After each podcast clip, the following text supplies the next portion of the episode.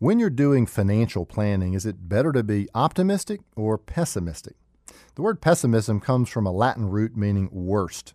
I don't think anyone does themselves any good to see life or their own circumstances from the worst point of view.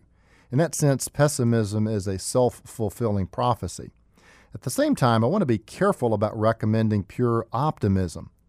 There's a brand of optimism the Greeks used to call hubris it's the excessive dose of self confidence spilling over into arrogance.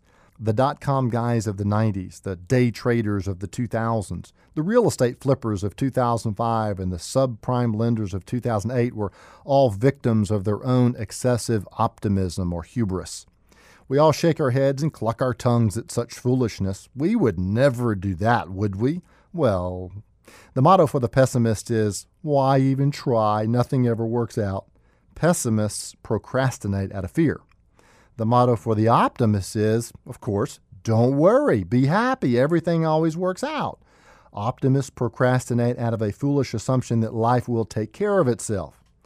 Why don't we try to avoid such extremes? Let's not be either fatally pessimistic or foolishly optimistic. Why don't we be realistic? First of all, realism faces facts as they are, not as you wish they would be.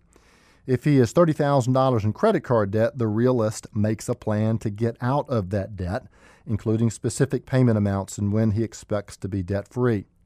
Second, realism makes a plan, even if it won't be easy. If she has a job that she hates, the realist explores options available to her, further education and growth, to make a way for herself to get the kind of job that she wants. She faces the reality that she may need to keep this less than ideal job until she can grow into the one that suits her better. But she's got her eye on the future. Third, realism seeks advice because it knows the value of wisdom. If a father is the primary breadwinner of his family, he doesn't buy $100,000 of term insurance off the internet, pat himself on the back, and say he's protected his family. He seeks professional advice on what the needs of his specific situation are, so that if the unthinkable occurs, his family will marvel at how well prepared for and protected they were. Fourth, realism tilts toward optimism because that's the lesson of history. Looking back over the last 10 years, we've got plenty to be pessimistic about.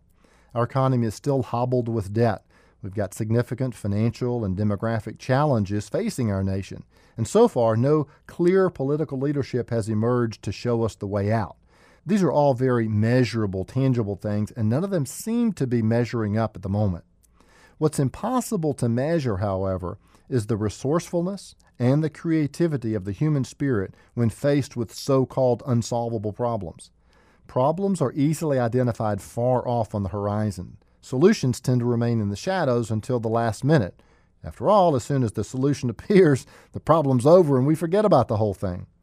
Any backward glance at history reveals plenty to regret and yet an abundance for which we can give thanks.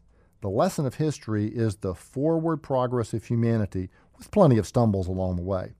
So, if it's okay with you, I'm going to reject fatal pessimism and foolish optimism and opt for a healthy dose of realism.